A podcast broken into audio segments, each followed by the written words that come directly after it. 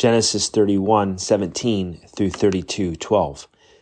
Then Jacob put his children and his wives on camels, and he drove all his livestock ahead of him, along with all the goods he had accumulated in Paddan Aram, to go to his father Isaac in the land of Canaan.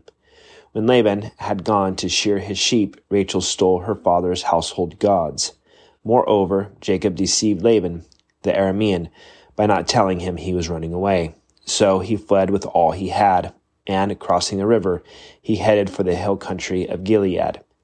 On the third day, Laban was told that Jacob had fled, taking his relatives with him. He pursued Jacob for seven days and caught up with him in the hill country of Gilead. Then God came to Laban the Aramean in a dream at night and said to him, Be careful not to say anything to Jacob, either good or bad. Jacob had pitched his tent in the hill country of Gilead when Laban overtook him and Laban and his relatives camped there too. Then Laban said to Jacob, What have you done? You've deceived me, and you've carried off my daughters like captives in war. Why did you run off secretly and deceive me? Why didn't you tell me, so I could send you away with joy and singing to the music of tambourines and harps? You didn't even let me kiss my grandchildren and my daughter daughters goodbye.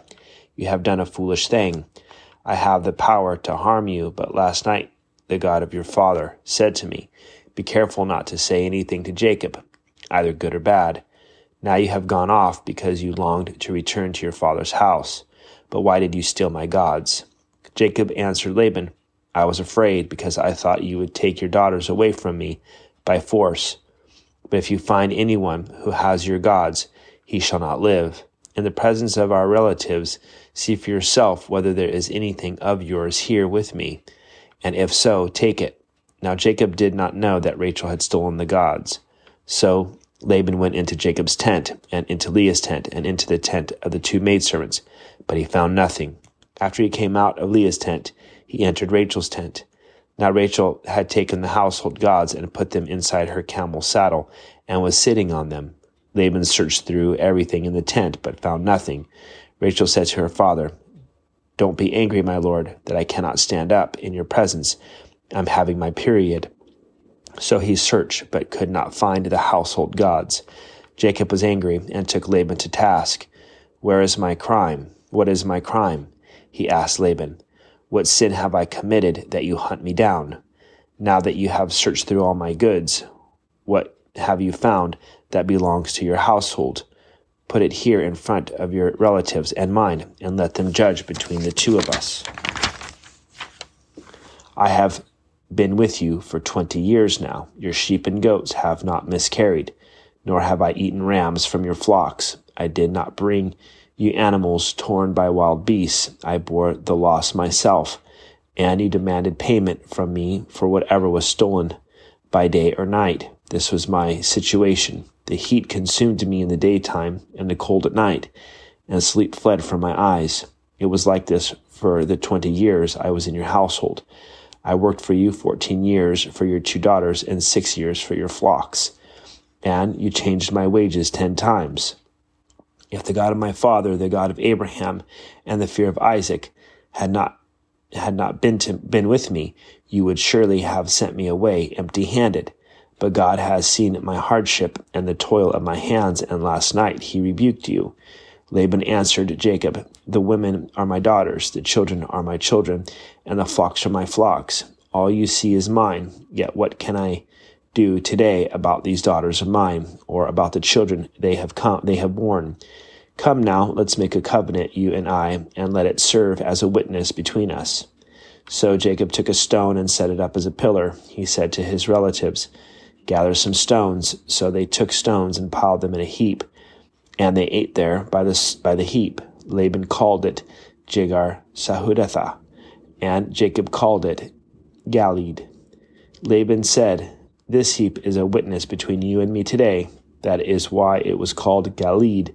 It was also called Mizpah, because he said, May the Lord keep watch between you and me when we are away from each other if you mistreat my daughters, or if you take any wives besides my daughters, even though no one is with you, with us, remember that God is a witness between you and me.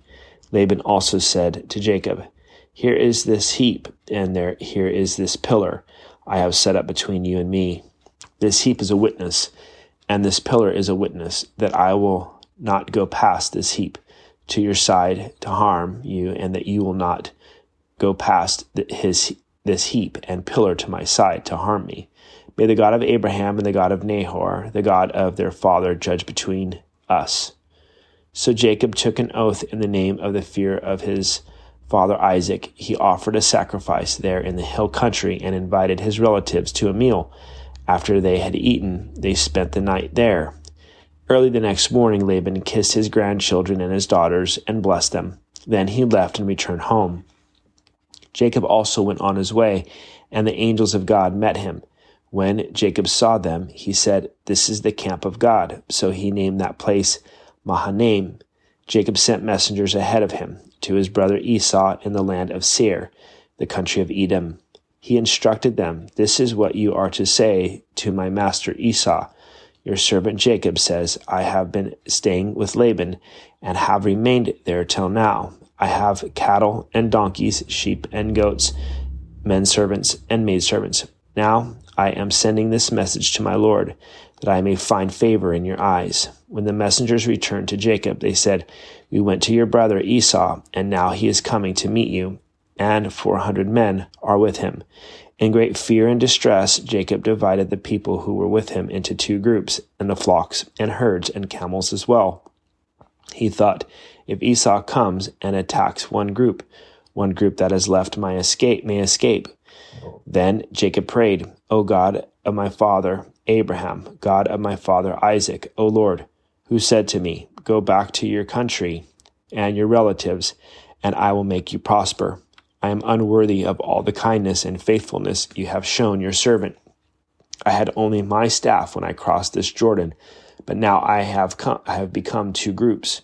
Save me, I pray, from the hand of my brother Esau, for I am afraid he will come and attack me, and also the mothers with their children. But you have said, I will surely make you prosper, and will make your descendants like the sand of the sea, which cannot be counted. Matthew chapter 10, 26 through 11, 6. So do not be afraid of them. There is nothing concealed that will not be disclosed, or hidden that will not be made known. What I tell you in the dark, speak in the daylight. What is whispered in your ear, proclaim from the roofs. Do not be afraid of those who kill the body, but it cannot kill the soul. Rather be afraid of the one who can destroy both soul and body in hell.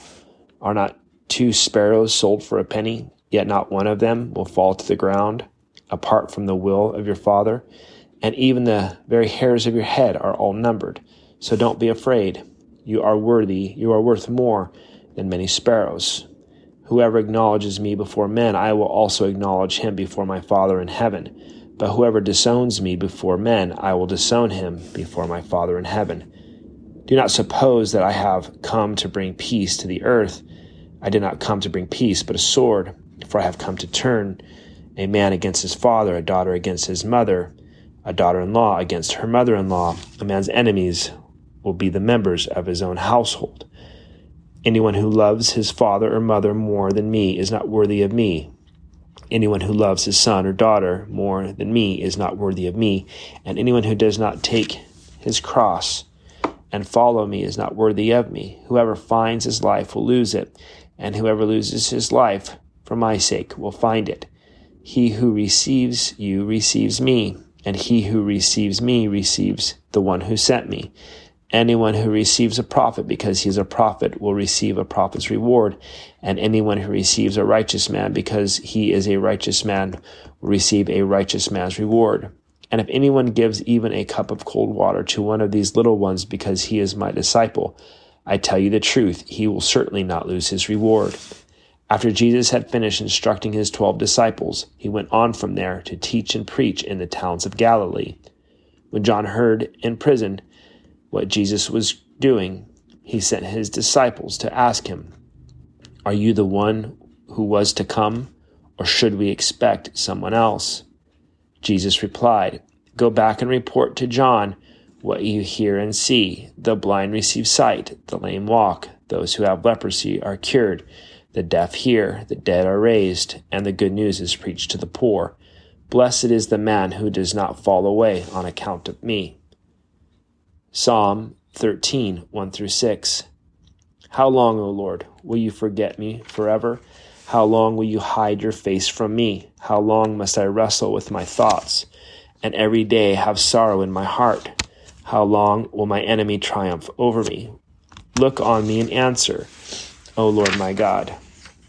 Give light to my eyes, or I will sleep in death. My enemy will say, I have overcome him, and my foes will rejoice when I fall. But I trust in your unfailing love. My heart rejoices in your salvation. I will sing to the Lord, for he has been good to me. Proverbs 3 16 through 18. Long life is in her, wisdom's right hand, and her left hand are riches and honor. Her ways are pleasant ways, and all her paths are peace. She is a tree of life to those who embrace her. Those who lay hold of her will be blessed.